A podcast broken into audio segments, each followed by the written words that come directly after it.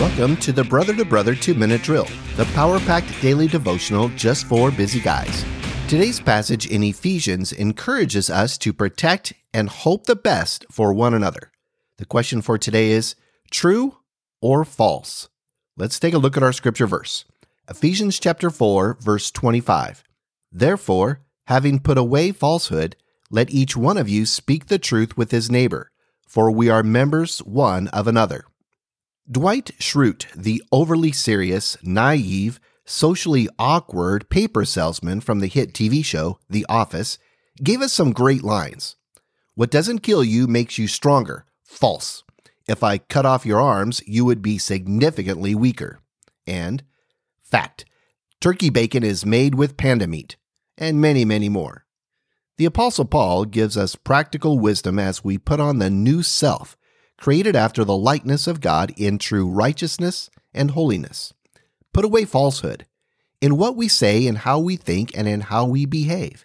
Do we speak with self centeredness, self promotion, or putting others down? Do we try to manipulate, coerce, or force our way? Do we engage in gossip and slander? No. We speak the truth with our brothers and sisters in Christ. We show deference to one another. We respect one another. We protect the image of one another. We hope for the best for another.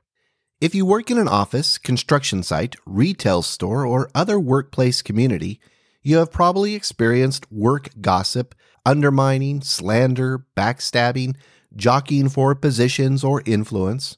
When that is rampant, it is not a healthy work environment, and everyone from the boss to the intern is negatively affected. Paul encourages us to nurture and protect the reputation and character of one another, for we are members of one another, and that's a fact. A final quote from Dwight Life is short, false. It's the longest thing you do. Thanks for listening. Check out the show notes to connect and support Brother to Brother. Join me tomorrow as we continue our devotional study through Ephesians.